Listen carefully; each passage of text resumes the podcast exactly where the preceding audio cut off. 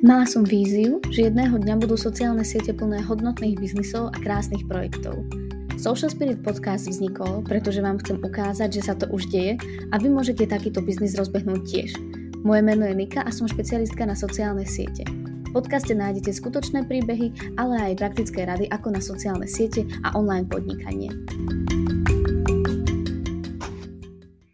Ahojte milí poslucháči, v dnešnom Social Spirit podcaste sa budeme rozprávať ako inak o podnikaní, tentokrát však ani nie primárne o online podnikaní, ale o vedomom podnikaní. O tomto spôsobe podnikania nám prišla porozprávať certifikovaná holistická koučka a biznis mentorka pre malých podnikateľov Henrieta Remišová. Henrieta, vítaj. Ďakujem za pozvanie, Nika. Pozdravujem poslucháčov. Ďakujeme, že si prijala pozvanie. Možno hneď na úvod začneme tým, čo znamená vlastne to vedomé podnikanie a holistický prístup v podnikaní. Mohla by si nám to opísať? Začínaš takou celkom ťažkou vecou. Definovať podnikanie síce nie je ťažké, pretože podľa nášho zákona je podnikanie samostatná nejaká kontinuálna činnosť e, podnikateľa vo vlastnom mene na vlastnú zodpovednosť za účelom vytvárania zisku. Tak to nejako je špecifikované to podnikanie už o niečo ťažšie zadefinovať podnikanie vedomé, mm-hmm. pretože to vedomé sa opiera o vedomie a toto ešte vlastne nezadefinoval nikto celkom presne a už vôbec neveda. A ešte, ešte to nemá uchopené. Takže ak chceme zadefinovať vedomé podnikanie, potrebujeme sa k tomu vedomému možno len najprv zľahka priblížiť a objasniť, čo to vedomie vlastne je. To, ako to vnímam ja, sa opiera o viac menej o filozofiu a mnohé filozofické smery, a je úplne jedno, či by sme sa bavili o východnej alebo západnej filozofii, tak približujú to vedomie ako niečo, ako určitý vnútorný stav v rámci nášho bytia, ktorý prepája nás so spiritualitou, ktorá nás presahuje. Takže mohli by sme povedať, že to vedomie je niečo, nejaké vyššie ja, ktoré nás napája, alebo cez ktoré sa spájame so zdrojom, alebo s Bohom, s univerzom, to už ako to má. Filozofia hovorí o tom, že naša ľudská podstata je spirituálna. A v tom fyzickom svete, v tejto hmotnej realite, sme prakticky inkarnovaní na to, aby sme ako spirituálne bytosti rástli a rozvíjali sa. Viem, že je to trošku dlhší úvod, ale ak to máme približiť... Nie, tak, nie, vôbec nie. OK, takže možno pre poslucháčov jednoduchšie uchopiť to cesto, že je v celku jednoduché pochopiť, že sme privedomí, lebo aj teraz, keď sme v tomto podcaste a rozprávame sa, tak aj ty a ja sme privedomí. Ale mm-hmm. do mhm. akej miery sme vedomé, ty, a aká, do akej miery som vedomá ja, to už je úplne iná vec. Pretože každý z nás je samozrejme aj vedomý, lenže e, do akej úrovne a miery to už je teda. Naše bytie sa naozaj netýka len fyzickej roviny nášho tela, alebo mysle, teda mentálnej roviny, ale aj roviny emočnej a spirituálnej. No a každá z týchto úrovní má svoje princípy, pravidlá, zákonitosti, ktoré sa navzájom prepájajú a súvisia. Takže všetko so všetkým naozaj súvisí. Tak ako ľudia už e, iste poznajú, ja neviem, alternatívnu medicínu, určité smery v rámci medicíny, ktoré sa zaoberajú psychosomatickými príčinami ochorení, tak veľmi podobne sa dá nazrieť aj na túto tému e, pri podnikaní. To znamená, ten holistický prístup pracuje so všetkými tými úrovňami, ktoré som spomínala, teda fyzickou, mentálnou, emočnou, spirituálnou a zároveň nahliada na podnikanie ako na jednu z mnohých oblastí života. Pretože na život naozaj nie je len tá práca, nie je len ten biznis, aj keď vo veľkej miere nám uh, najväčšiu časť toho nášho dňa, hlavne malým podnikateľom, alebo vôbec celkovo podnikateľom, alebo aj ľuďom v práci, tá práca a podnikanie zaberie, ale ten náš život sa naozaj neodohráva len v práci a v podnikaní, ale aj v iných oblastiach. Rodina, priatelia, záujmy, osobný rozvoj, zdravie a tak ďalej. Takže na všetky tieto oblasti potrebujeme myslieť, pokiaľ chceme dlhodobo prosperovať. Jedna vec je priblížiť sa k definícii vedomého podnikania, ale úplne možno iná vec je poznať to pozadie, ten príbeh, ako, ako to celé vzniklo, pretože mňa k tomu vedomému podnikaniu vlastne priviedol priviedol biznis, naozaj reálne podnikanie, ktorým som sa živila. Dobre, to si mi teda dobre nadhodila na ďalšiu otázku, že ty si si asi teda tým sama musela prejsť, kým si svoje podnikanie uviedla do toho vedomého podnikania. Bola si ty vôbec niekedy zamestnaná, alebo si rovno začala podnikať? Bola som zamestnaná v celku krátko, A moja mm-hmm. taká profesná kariéra začala v realitách. Na začiatku naozaj som aj v tomto smere teda bola zamestnaná v jednej väčšej realitnej kancelárii, ale tým, že ten realitný biznis, kto ho pozná, tak vie, že je to v veľkej miere vlastnom organizovaní si času. Takže mi táto práca poskytovala veľkú mieru slobody. A to mi vyhovalo. Potom som mala takú menšiu odbočku finančnému poradenstvu, do ktorého ma prizval jeden môj klient z realit, Mm-hmm. A vlastne vďaka tomu som spoznala samostatné podnikanie, pretože nikto v našej rodine nepodnikal, ja som teda s tým skúsenosť nemala. A v tých realitách tým, že napriek tomu, že som bola zamestnancom v tom čase, som mala veľkú mieru slobody, takže som nemala dôvod nejako hľadať nejakú inú možnosť, ako by som sa mohla realizovať. Ale vravím, že v tom, v tom finančnom poradenstve to bola taká odbočka od realít na 5 rokov pre mňa. A to vlastne spôsobilo to, že že som sa na to podnikanie začala viac zamerievať, dívať sa na to a vlastne som svoje prvé podnikanie rozbehla v tomto smere. Tak e, to bola taká moja prvá skúsenosť, v ktorej sa mi mimoriadne darilo. Ale potom mm. prišiel bod, kedy uh, som cítila, že toto už nie je cesta pre mňa. V tom čase prišiel, alebo takto prišla pozvánka, alebo tak, taký návrh od jednej mojej kolegyne z Realit, či by som s ňou nešla do jedného projektu, ktorý ona potrebuje predať. E, má ho už v ponuke od jedného známeho, ktorý, ktorý si s tým nevie rady, pretože ten projekt je krásny, ale už tri roky ho nevedia predať. To bola pre mňa taká výzva, ktorá pôsobila to, že na tomto projekte sa mne otvorili určité sféry, ktoré ma mm-hmm. vedomému podnikaniu vlastne priviedli. Takže cez veľký developerský projekt, do ktorého som vstúpila, ktorý teda naozaj vyzeral veľmi chrumkavo. Ľudia, ktorí sa živia biznisom alebo realitným biznisom, tak si vedia predstaviť, že keď dostanú na stôl 80 pozemkov nedaleko Bratislavy, s vybudovanými sieťami, s vybudovanými prístupovými cestami a tak ďalej, že majú silnú chuť potom chňapnúť. Musím mm-hmm. povedať, že aj my sme dve, my dve potom teda, teda pekne chňapli. A vycestovali sme na opačnú stranu Slovenska za majiteľmi, aby sme presvedčili, že by sme tie práve, ktoré im určite s týmto projektom pomôžu, dali sme im návrh. Oni to odsúhlasili, čo bolo pre nás obrovské wow, lebo my sme boli dve solo realitiačky a mm-hmm. tieto veľké projekty získali naozaj v takých výberových konaniach skôr veľké realitné kancelárie. Takže my sme sa nesmierne z toho tešili. Spustili sme prípravu toho projektu, no a spustili sme slávnostne predaj a nedialo sa vôbec nič. Takže ja som vedela po troch týždňoch, keď uh-huh. sa nám ten predaj nedial, že máme problém. Pretože z prax som vedela pri iných projektoch, pri ktorých som bola, že uh, ten ohlas, uh, samozrejme chvíľku to trvá ten nábeh, ale je v celku rýchly. Že nie je to mm-hmm. také, mhm. že, že nič sa nedie, že vôbec nič. Súhlasím no, s tebou. No, no, takže a tam boli vtedy veľmi veľké náklady na ten marketing, takže to bola taká veľká výzva. No a ja som teda vedela, že tak toto nebude taká jednoduchá vec a nie je to otázka marketingu, nie je to otázka fontu, farieb a nejakého vizuálu. Takže som uh, najprv kontaktovala jednu svoju známu, ktorá sa venovala Feng Shui a stále sa venuje. Takže ona nám s tým na začiatku pomáhala, ale nič sa nepohlo. A potom som si spomenula na človeka, ktorá som si nesmierne vážila, pretože veľmi pomohol v čase mojej najväčšej krízy, keď sa to prvé moje podnikanie, ktoré sa už tak nejako blížilo k záveru a prechádzal som veľmi, veľmi ťažkým obdobím v svojom živote. Ja ju teraz mm. pre tento podcast, tú, tú osobu nazvem vedmou, pretože pre mňa to bola naozaj vedma, akú možno poznáte z Matrixu, ak ste to niekto videli, pretože táto žena, keď som ju prvýkrát stretla, tak o mne vedela takmer všetko tak som sa aj spýtala, či sa vie pozrieť na to, týka toho nášho projektu, že teda nejde moju súkromnú nejakú vec, ale že je to vec pracovná a že máme pred sebou naozaj veľký kus a potrebujeme ho nejako zvládnuť a nevieme si s tým rady.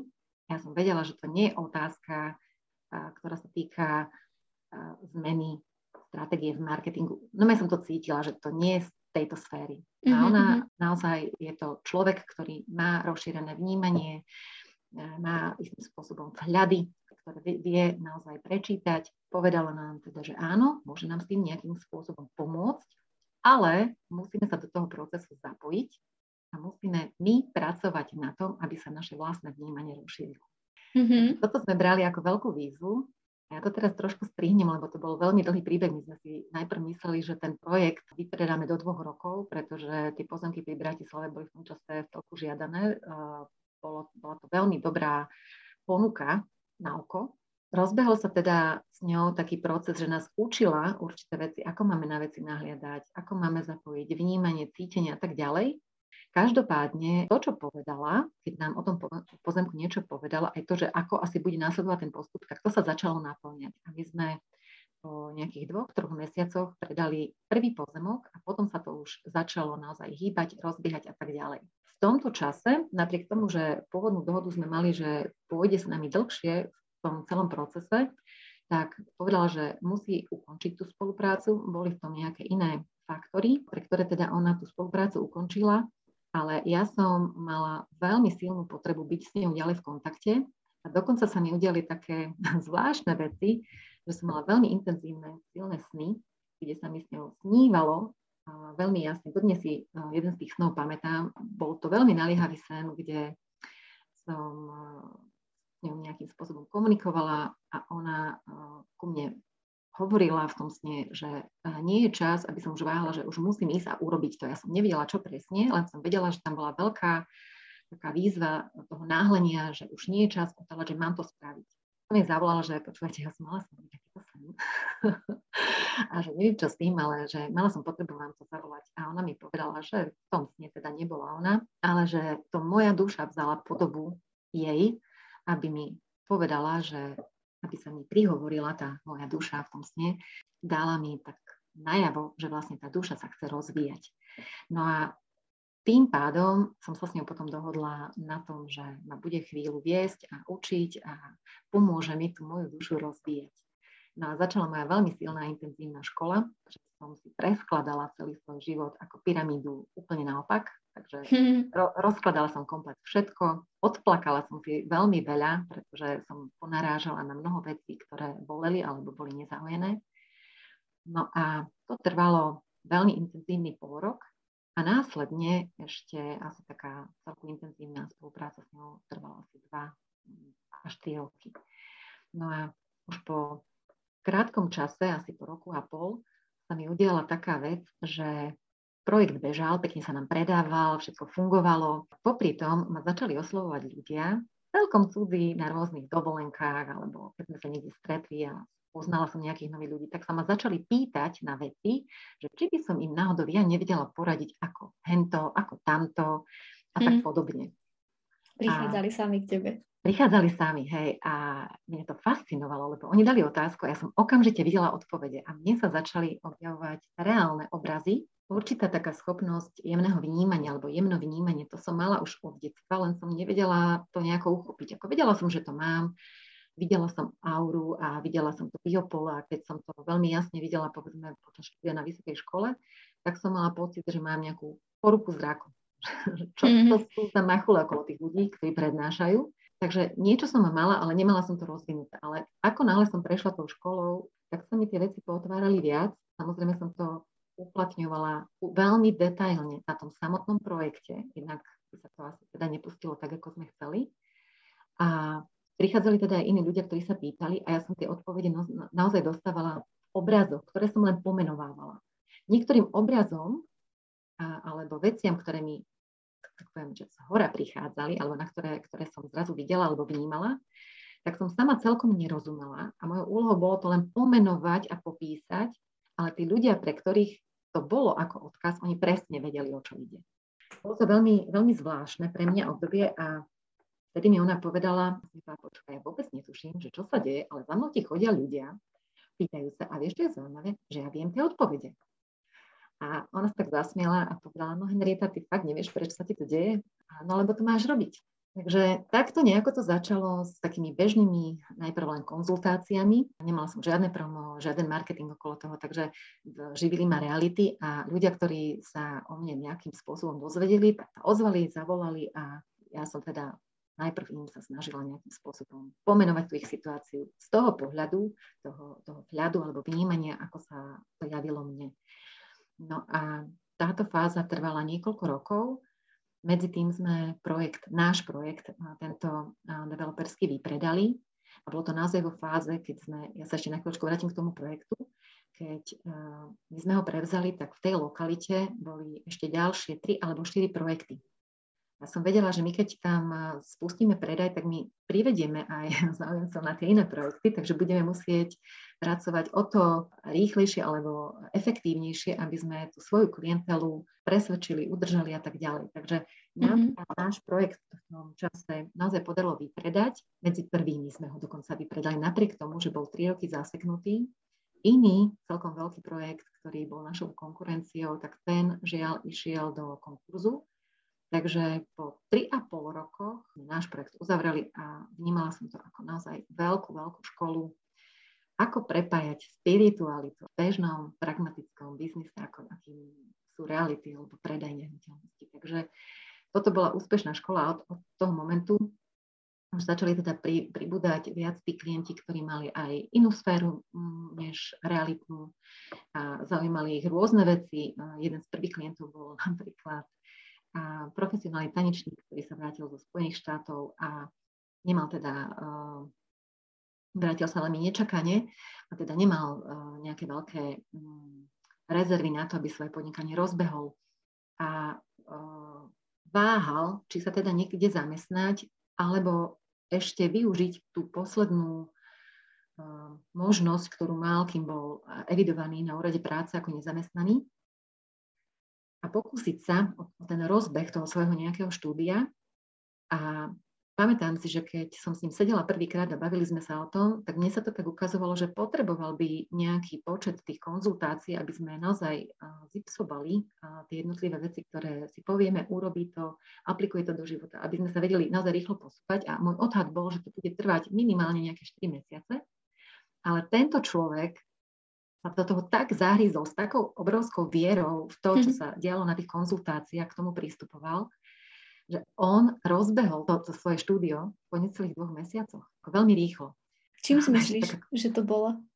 Čím si myslím, že to bolo? Bolo to tým, že mal veľmi čistý, jasný zámer, čo chce a vložil do toho nielen vieru, že, že to dokáže, ale on reálne aj makal. On robil potrebné kroky. A ako náhle vstúpil do tej akcie, tak sa začali diať veci, ktoré tak krásne synchrónne zapadali a to zipsovanie, ja tomu tak hovorím, že treba tie veci zipsovať, hej, aby sa uchytili v tej fyzickej mm-hmm. realite. Tak toto mu vychádzalo naozaj veľmi rýchlo a dokonca dostal najprv možnosť mať vlastnú značku pod inou veľkou značkou, ktorá mala krásne priestory na nábreží Dunaja, takže s krásnym výhľadom na Dunaj. Takže začínajúci podnikateľ v oblasti tanca, ktorý nemal žiadne rezervy, nemal nejaký veľký budget na to, aby to nejako rozbehlo vlastné priestory a tak ďalej, tak iná značka mu umožnila hostovať pod jeho vlastnou značkou v ich priestoroch. A takto celé svoje podnikanie vlastne rozbehol. Takže toto bolo veľmi pekné. Ešte taká kuriozita bola, že som sa opýtala, že počúvaj, koľko chceš klientov na začiatok, že poďme to dať do toho, aby si naozaj tú kalkuláciu tých príjmov a tak ďalej, aby si to mal celé, nielen, že budeš mať priestor, ale že budeš mať aj príjem. Tak, mm-hmm. A presne to číslo, ktoré on chcel, naplnil hneď pri otvorení. Potom sme si boli spolu sadnúť na takú večeru, sme to oslavili a on vraví, že škoda, že som si nepovedal to číslo vyššie. takže, takže... OK, takže toto je tá tvoja cesta, ako si sa ty stala profesionálnou koučkou a mentorkou. Ale ja úprimne som sa stretla s tým, že asi neviem úplne rozdiel medzi coachom a mentorom. Mohla by si nám to možno troška rozdeliť, aby napríklad aj naši poslucháči vedeli, že či oni teraz potrebujú coacha alebo skôr mentora? Taký základný rozdiel, ľahko uchopiteľný je ten, že coach pracuje otázkami, ktoré kladie a nabáda, ale vlastne inšpiruje človeka zamyslieť sa nad tým, aké riešenie teda je pretože ten coaching vychádza z toho, že každý máme tú odpoveď v sebe. A ten coach, pokiaľ vie klásť správne otázky, tak podnieti toho človeka k tomu, aby objavil svoju vnútornú pravdu. Mm-hmm. Mentor je niekto, kto prešiel určitú cestu a pomáha tomu mentorovanému, tomu svojmu klientovi, tú cestu prejsť rýchlejšie s tým, že mu v pohode dá aj rady a typy, ako to urobiť. To znamená, nekoučuje ho otázkami, nenavádza ho na to, aby sa len zamýšľal, ale povie mu, pozri sa, toto urob takto a takto, ak to budeš robiť takto, tak tam je možné, že sa stane to a to. A keď urobíš toto, tak mám to odskúšané z vlastnej praxe, že to zafunguje takto. Takže tieto sú tu možnosti. Takže mentor ukazuje cestu, ktorou prešiel a odovzdáva svoje skúsenosti a know-how a vie v mnohých smeroch alebo v mnohých ohľadoch urýchliť tú cestu toho podnikateľa, ktorou ten podnikateľ potrebuje prejsť, alebo aspoň dokáže minimalizovať nejaké tie pokusy omily, na ktorých veľmi veľa podnikateľov stráca či už čas, alebo financie, energiu a tak ďalej. Mm-hmm. Takže ja napríklad tieto, tieto dva prístupy kombinujem, pretože sú určité situácie, kedy tým, že to moje jasno vnímanie alebo jasno cítenie ostalo a rozviem ho ďalej, tak vnímam, že napríklad v rámci rozhovoru alebo v rámci určovania stratégie, tam je to také, že hm, tam pracujem s tými technikami skôr toho mentoringu, že ukážem, pozri sa tak, keď si tu na začiatku máš takúto východzú situáciu a chceš sa dostať tam a tam k týmto cieľom, tak je dobre urobiť tieto kroky. Ale potom príde moment, kedy sa potrebujeme dostať k mindsetu a vôbec k tomu nastaveniu toho podnikateľa mladého alebo nového mm-hmm. a k tomu jeho nastaveniu a tam, tam napríklad prichádzam k tomu, že využívam tie koučovacie techniky, lebo viem, že určité veci musí ten človek objaviť sám. Takže kombinovať tieto veci tak, aby sa nielen dostal k nejakému cieľu biznisovému, ktorý on chce dosiahnuť, ale aby sa aj rozvíjal ako bytosť, ako, aby, aby tá jeho duša rástla a tak ďalej, tak k tomu sa dá naozaj krásne dopracovať tým, že tieto techniky sa dajú pekne kombinovať. Mm-hmm. Veľmi sa mi páči táto kombinácia coachingu aj mentoringu. Musím povedať, že asi som sa s tým ešte úplne nestretla a páči sa mi to, pretože ja tiež občas mám iba také otázky, proste, ktoré by som potrebovala zodpovedať, takto to urob. A potom máme také veci, ktoré viem, že na toto mi nikto iný ako ja odpoveď nedá. Tak toto možno majú aj naši posluchači. Čo by si im možno tak odporúčila hneď tak pri tom začiatku, že čo je dôležité si tak na začiatku, pri začiatku podnikania akéhokoľvek e, zvedomiť. Lebo naši poslucháči sú častokrát aj ľudia, ktorí majú nejaké hobby, ktoré prezentujú na sociálnych sieťach a jedného dňa by chceli, aby toto hobby bolo podnikanie, ale nevedia možno, že s čím začať. Je to podľa teba mindset, alebo je to mať proste nejakú stratégiu hneď od začiatku s nejakým konkrétnym cieľom? Zväčša, keď uh, napríklad má niekto nejaké hobby a chcel by to hobby premeniť na podnikanie, tak tu ja tak veľmi zostrím a poviem, že tak toto si dobre premyslíte. Či chcete hobby premeniť na podnikanie, pretože veľakrát sa stáva to, že uh, to hobby nemá vôbec potenciál na to, aby mohlo byť podnikaním. Čo to znamená? Ja viem, že, čo to znamená? Ja viem, že veľa ľudí teraz má taký taký, takú tú predstavu o tom, že a ja sa chcem živiť niečím, čo ma baví a tak ďalej a tak ďalej. Ale nie vždy to, čo nás baví, je to, čo nás bude živiť. Treba odlíšiť na to, čo môže byť zdrojom nášho príjmu a vieme sa na to pozrieť tak, že okrem toho, že nás daná vec baví, musí splňať aj iné parametre. To znamená, baví ma to? OK. Som v tom fakt dobrá? OK, keď áno, Ďalšia otázka. No a naplňa táto moja služba, tento môj produkt alebo aj to, čo chcem, to moje hobby, naplňa nejakú potrebu trhu, ako zlepšiť to nejako svet? OK, mm-hmm. áno. A potom posledná, veľmi, veľmi dôležitá otázka. A sú za toto ľudia ochotní aj zaplatiť?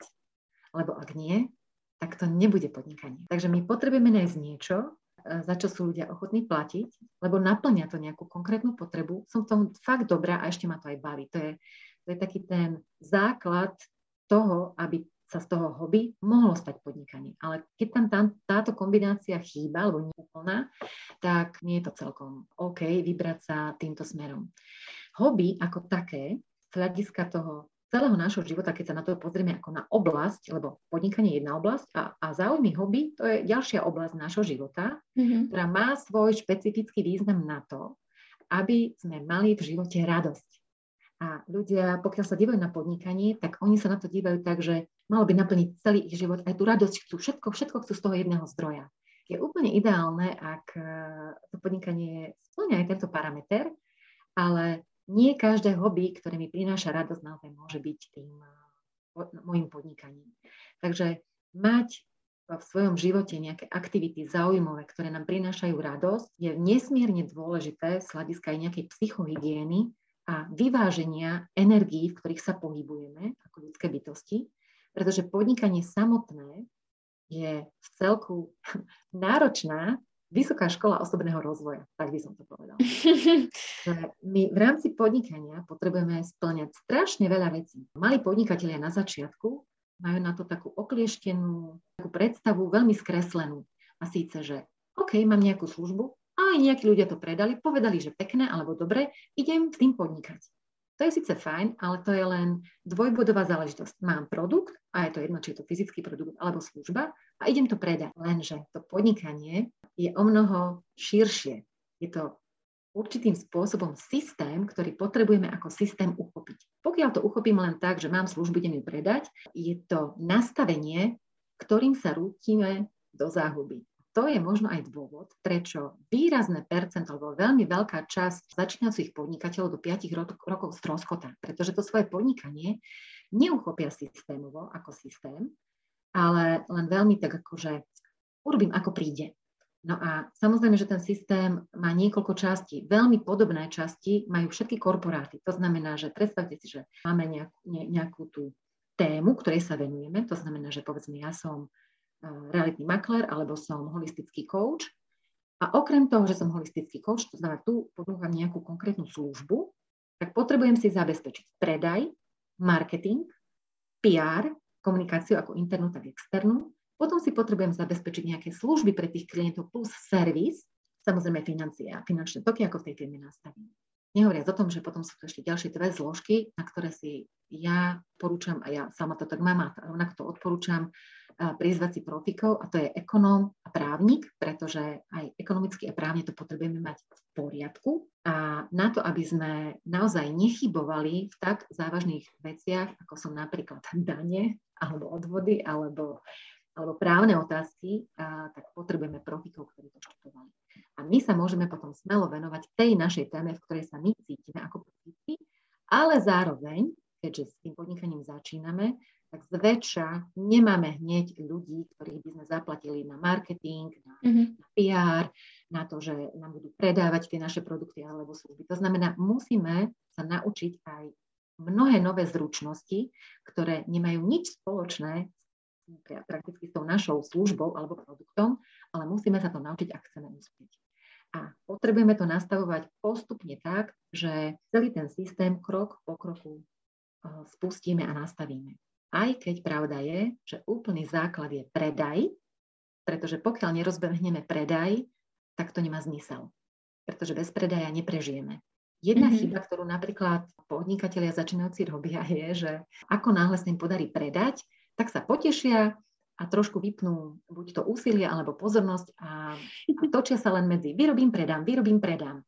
Lenže ak sa pozrieme na to, že to podnikanie je beh na dlhú trať, tak predajom to nekončí. Predajom to ešte len začína. A toto je napríklad veľmi kľúčová vec, ktorú by si mohli možno aj zapamätať, že ako náhle sa mi podarí predať, tak tuto začína. To znamená, celý ten zisk, ktorý mám, nie je môj. Tam si z toho zisku, z toho predaja môžem čas nechať a zvyšok rozdeliť podľa toho, čo to moje podnikanie potrebuje. To znamená odložiť na odvody, na dane, na, na rozvoj toho podnikania, na, vzdelávanie, na marketing. Takže prístupovať naozaj veľmi zodpovedne a pragmaticky a urobiť si kalkuláciu na začiatku, čo mi to podnikanie môže poskytnúť, aký je tam potenciál a tak ďalej a tak ďalej. Je tam naozaj veľmi, veľmi veľa faktorov, ktoré do toho vstupujú. Mm, úplne akože súznem s tým, čo hovoríš, pretože ja sa tiež vlastne zaraďujem medzi tých začínajúcich podnikateľov a presne to som si uvedomila, ako ten rozdiel medzi tým full-time jobom a podnikaním, že ja sama si dávam deadline, ja sama musím byť zodpovedná, že si ráno otvorím ten počítač a budem niečo robiť. A takisto presne ten predaj, to bola pre mňa veľmi taká, také ťažké sústo, lebo mm. ja som taký presne ten marketingový človek a predaj je taký priamy, hej, a ten marketing je taký, že ide dookola, aj keď vlastne vo výsledku tiež predáva. Super, ďakujeme ti za tieto rady. Áno, ono inak ja nadviažem na to, na to čo, čomu sa venuješ ty. úplne ideálne je, keď sa aj ten marketing alebo vôbec prístup k tomu podnikaniu strategicky pripraví tak, že ako to PR, tak ten marketing alebo sa nachystá tak, že potom sa ten predaj vlastne deje bez nejakého aktívneho takého priamého predaja. Hej, mm-hmm. že keď je tá cesta nastavená tak, že automaticky z toho sa ten predaj udeje, tak to je úplne ideálna Ďakujem, áno, súhlasím, hej, hej, to tak proste v marketingu funguje a môžem to potvrdiť aj u seba, že mne sa ľudia ozývajú ako keby sami, ale pre poslucháčov iba to doplním, že je dôležité, aby pripomínali, čo majú v ponuke, lebo bez toho to tí fanúšikovia nemajú ako zistiť úplne. Áno, mne sa veľmi páčilo, keď som sa viac začala venovať tomu online, pretože naozaj aj tým, že prepájam tú spiritualitu, našťastie s tými skúsenostiami, ktoré mám z tých projektov, takže veľa ľudí to chcelo riešiť osobne, ale však posledné dva roky vieme, aké boli, mm-hmm. takže som musela presunúť aj ja svoje aktivity viac do online, takže som k tomu začala trošku pričuchávať, že ako to uchopovať a všímala som si ľudí, ktorí sa tomu online marketingu venovali a jedna z vecí, ktoré som si zapamätala, bola, že na sociálnych sieťach nehľadáme followerov, že to nerobíme kvôli followerom, ale kvôli predajom. Takže... Úplne s tebou súhlasím. Je to inak aj súčasťou môjho mentoringu, že sa to snažím svojim klientom tak vysvetliť, že tým hlavným cieľom je predaj a teda aj najnovšie aktualizácie na sociálnych sieťach hovoria, že a teda aj štatistiky, že naozaj už ľudia začínajú priamo na tých sociálnych sieťach aj nakupovať, že sa mení to ako keby správanie používateľov sociálnych sietí, kde predtým chodívali sa iba zabávať a inšpirovať, tak teraz už aj nakupovať, čo je, čo je super pre všetkých tvorcov a podnikateľov, ktorí sa snažia vystupovať na sociálnych sieťach. Ešte ale urobím ti také promo pre našich fanúšikov, aby pozreli teraz vedomé podnikanie na Instagrame a takisto www.vedomepodnikanie.sk, tam Henrieta dáva hodnotný obsah, takže si to určite bežte pozrieť. Hm, hovorili sme ešte o problémov, ktoré, ktoré ľudia v podnikaní majú a že ich často aj odradia. Čo by si ty navrhla, aby nezlyhalo to podnikanie? Aké možno techniky použiť v rámci toho princípu vedomého podnikania, aby to toho človeka nepoložilo? A aké teda tie problémy sú, to ešte dôležité, také bežné? Závisí to od toho, že v akej fáze sa ten človek práve nachádza. Či s podnikaním začína, alebo ho potrebuje reštartovať. Možno si poďme dať iba túto začínajúcu. Myslím, mm-hmm. že, myslím, že naši poslucháči ešte... Tu začínajúci. Tak, mm-hmm. tak ak niekto začína s podnikaním, je veľmi dobré, aby odložil naivitu. To je asi taká tá, to je asi taká tá prvá vec, s ktorou sa často stretávam. Súvisí to už aj s tým, čo som povedala, hej, že potrebuje sa pozrieť naozaj veľmi racionálne a pragmaticky na to, čo to podnikanie mu má priniesť a či je tam skutočne ten potenciál toho, čo on očakáva. No a potom je tu taká z môjho pohľadu holistického veľmi dôležitá vec, aby si ujasnili, aký život oni vlastne chcú žiť. Pretože to podnikanie je len jednou časťou toho ich života a to, aký životný štýl alebo štandard chcú žiť, by malo sú, byť v súlade s tým, aké podnikanie oni idú rozbehnúť. Mne sa totiž to stalo aj to, že prišla na kurz začínajúca podnikateľka, ktorá kúpila SROčku ktorá už bola zabehnutá v tej oblasti, v ktorej ona chcela podnikať. Ona bola krátko po materskej dovolenke, nechcela sa vrátiť do korporátu, chcela podnikať uh, už samostatne a tento nápad sa jej páčil, tak kúpila tú SROčku a rozhodla sa, že ide na asi druhom stretnutí toho kurzu. Sme robili jednu techniku, v ktorou sme pracovali aj s mindsetom a nastavením na tie ciele toho podnikania a to, čo to všetko obnáša. A ona tam precitla, precitla tak, že to až rozplakalo, pretože si uvedomila tú in, tú investíciu, ktorú už vložila, aj finančnú, do toho jej nápadu. Mm-hmm. A prišla na to, že ak by naozaj v tejto sfére mala uspieť, tak musela by venovať takmer všetky víkendy alebo výrazne veľký podiel víkendov, ktoré inak chcela tráviť so svojou rodinou. Viem, že znie to tak banálne. Mm-hmm. Že to Vôbec tým, nie. To, to si predtým akože neuvedomila, že to ju bude stať víkendy.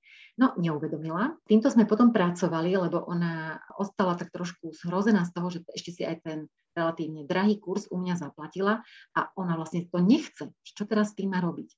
Takže to bolo také, že zišla z kratšej cesty, lebo si uvedomila, že toto by jej veľmi narúšalo ten čas, ktorý ona chcela stráviť so svojimi deťmi, s manželom a tak ďalej ako rodina. Ale ešte počas kurzu, ako náhle si to ujasnila a vytiahli sme to, prečo ona vlastne to podnikanie si zvolila a čo malo byť obsahom tej jej služby, tak ako náhle sme z toho vytiahli ten extrakt, že čak toto je tá pointa, čo si chcela robiť, tak dobre, nemusíš to robiť v tejto oblasti, čo by znamenalo venovať tomu víkendy, ale môžeš to robiť presne tie isté kvality a služby môžeš dodávať v úplne inej oblasti a môžeš to robiť bežnom pracovnom čase a ešte podľa toho, ako ty budeš chcieť. A predstav si, že ono sa jej to podarilo. Prakticky bola to taká kreatívna činnosť, mal, týkalo sa to a, rôznych takých tých detských besiedok a oslav a tak ďalej. Mm-hmm. A mala robiť takéto naozaj také, že detské oslavy na mieru. A mm, to je samozrejme viazané skôr na voľný čas. Bola v tom veľmi dobrá, lebo počas svojej materskej to krásne organizovala, mala na to krásne ohlasy a ona sa preto nadchla a chcela v tom podnikať. Takže z toho nakoniec ustúpila, lebo ten uh, víkendový čas chcela teda venovať vlastným deťom, ale podarilo sa aj nájsť inú kreatívnu a tvorivú činnosť pre jednu firmu, ktorá si ju najala na part-time uh, ako podnikateľku, to znamená fakturovala im, a pracovala vo v svojom čase tak, ako ona potrebovala a bola to oblasť marketingu, kreatívy a tak ďalej, takže tú kreatívnu činnosť mala Mm-hmm. pracovala v tom, naďalej v tom pokračuje, v tom veľmi úspešná, pokiaľ viem. Pekne si nám ale teraz zhrnula, že vlastne nie je možnosť iba buď podnikať, alebo buď byť zamestnancom, ale že sa to môže aj takto prekombinovať a že možno to podnikanie ani nie je tak úplne, takéto full-timeové podnikanie nie je tak úplne pre každého, že naozaj no, si treba mm-hmm. asi zhrnúť, že čo je pre teba v tom dô, živote dôležité a tomu prispôsobiť aj to podnikanie. No e, napríklad e, tu ešte doplním jednu vec, lebo veľa ľudí má o podnikaní takú naozaj, že skreslenú predstavu a nevedia, ako ho vlastne uchopiť. Takže, Možno aj ja. Uh, ale to sa začínajúcim podnikateľom stáva a je úplne poriadku, ak do toho vhupnú a začnú nejakým spôsobom testovať tie kroky, ktoré potrebujú urobiť, pretože bez akcie na nič neprídu. Hej? Len mm-hmm. čo je dobré, možno na čo je dobré myslieť, je spájať sa s ľuďmi, ktorí už tou cestou, ktorú oni chcú prejsť, prešli.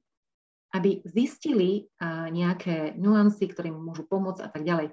Aj keď nemusia mať hneď v úvode, ja neviem, nejaký rozpočet na nejakého špeciálneho kouča alebo mentora a tak ďalej.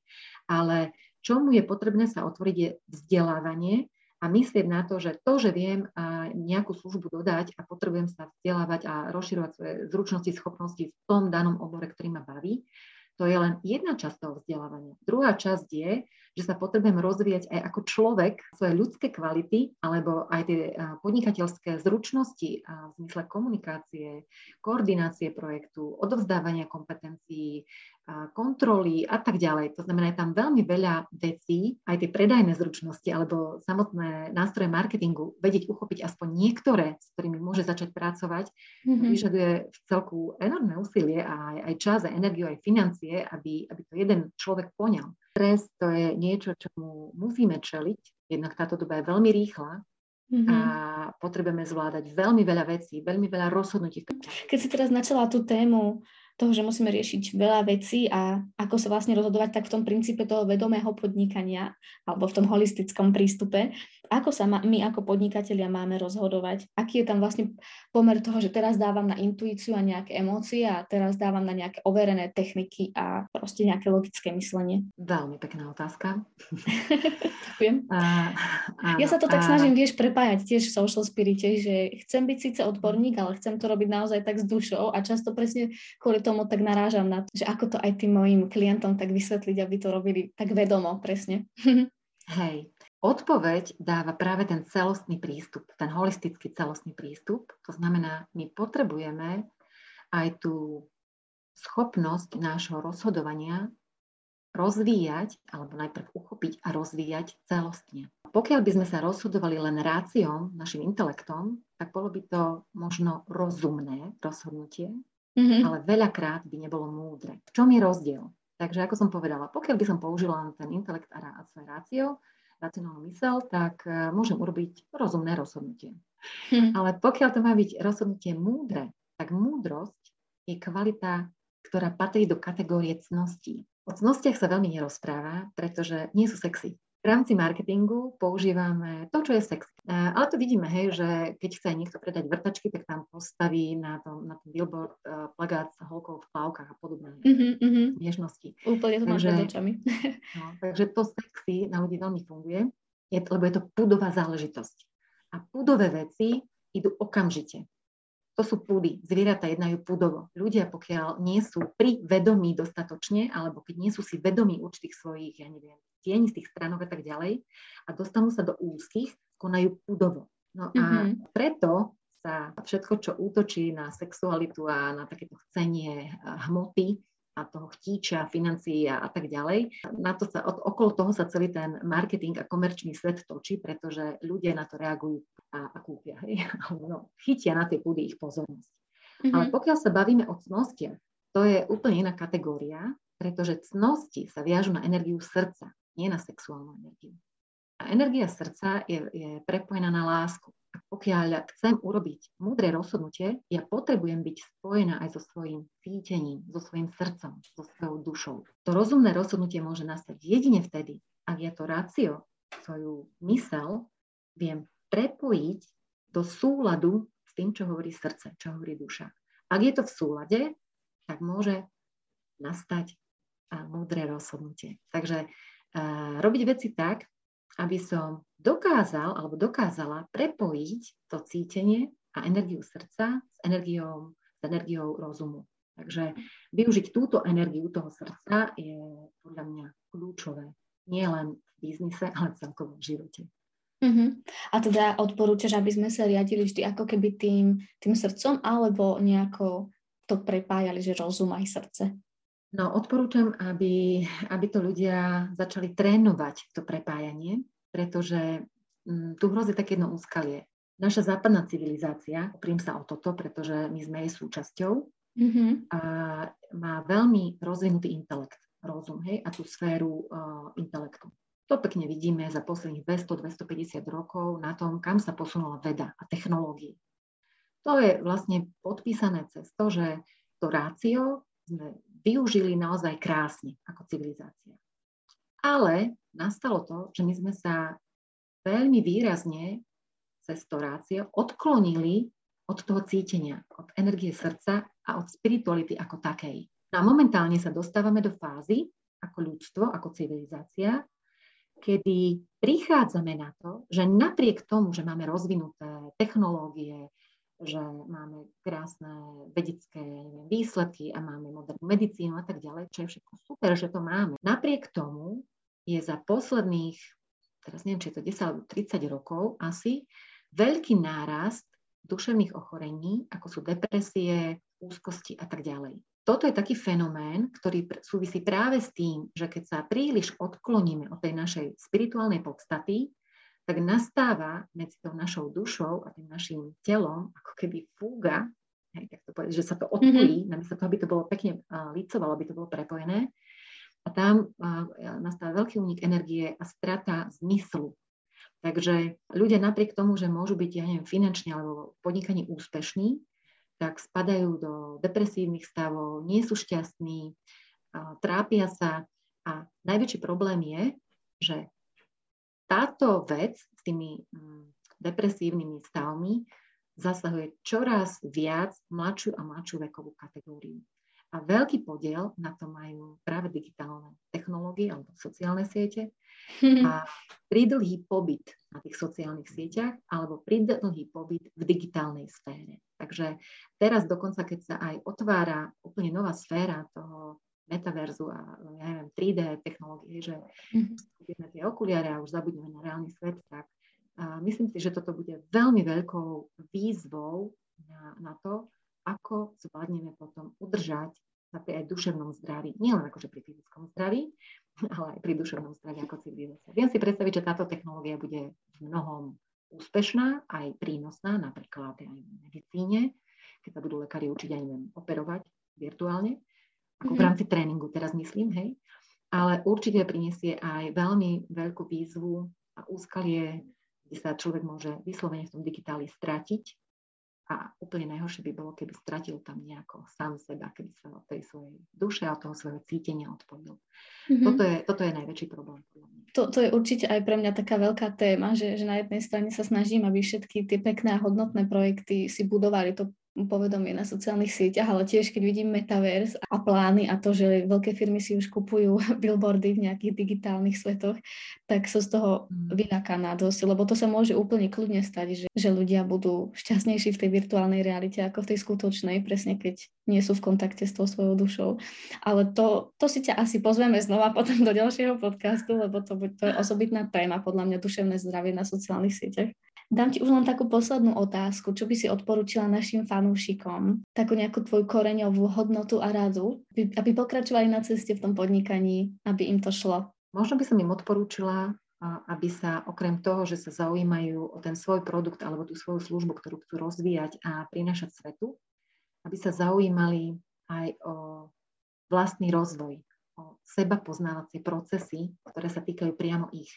Pretože keď dokážu lepšie uchopiť svoje kvality alebo svoje možno aj slabosti, rozvinúť ten seba poznávací proces, tak bude sa im o mnoho ľahšie uchopovať ten vonkajší svet a súvislosti, ktoré sa na to viažu. Myslím, že to tuším je v Delfách napísané. Poznaj seba a spoznáš svet.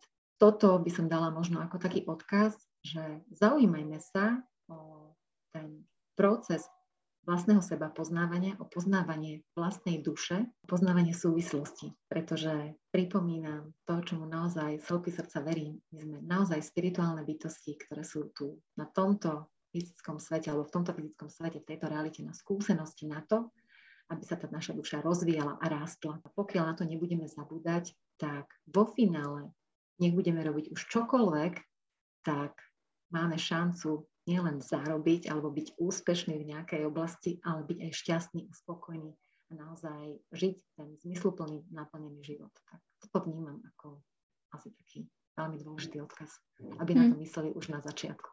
Mm. Myslím, že presne o to nám vlastne všetkým ide, aby sme viedli šťastné a spokojné životy. Takže si to veľmi pekne zhrnula na záver. Ja sa veľmi teším z tejto našej spolupráce. Ďakujem ti, že si prijala toto pozvanie. Naozaj ma teší kombinácia social spiritu a vedomého podnikania. Takže ďakujem ešte raz. Poslucháčom určite dám tie štyri otázky, ktoré sme v úvode podcastu spomínali aj do popisu. Nech uh, nemajú s tým prácu a rovno si to môžu urobiť toto cvičenie.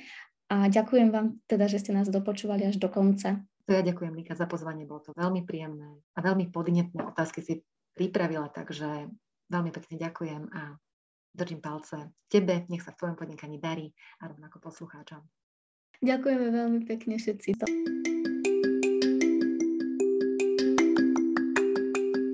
Odnášate si niečo z dnešného Social Spirit podcastu?